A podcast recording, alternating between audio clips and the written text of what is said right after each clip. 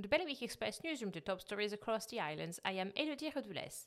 In Jersey, nearly 12 million has been spent on buying up homes and land needed for the new hospital at Overdale so far, and negotiations to secure more remain ongoing. By mid-April, the government has spent around 4 million to, on three properties opposite Overdale. Since then, a total of 14 properties and parcels of land have passed through the Court. In Guernsey, home buyers have experienced conflicting house prices and valuations, leading to banks not lending and buyers being forced to drop out.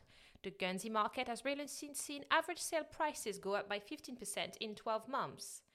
The Savoy Hotel in Jersey could be demolished to make way for environmentally conscious homes if plans are approved.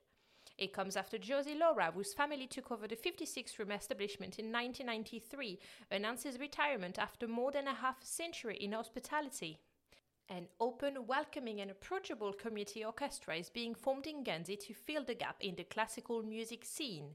The Orchestra People, founded by five musicians, aims to provide more opportunities for fellow musicians to play the music they love to Guernsey audiences. For more on these stories, visit bailiwickexpress.com. You weather now. Thundery showers are expected this afternoon and evening with a maximum of temperature of 25 degrees. Bailiwick Radio News.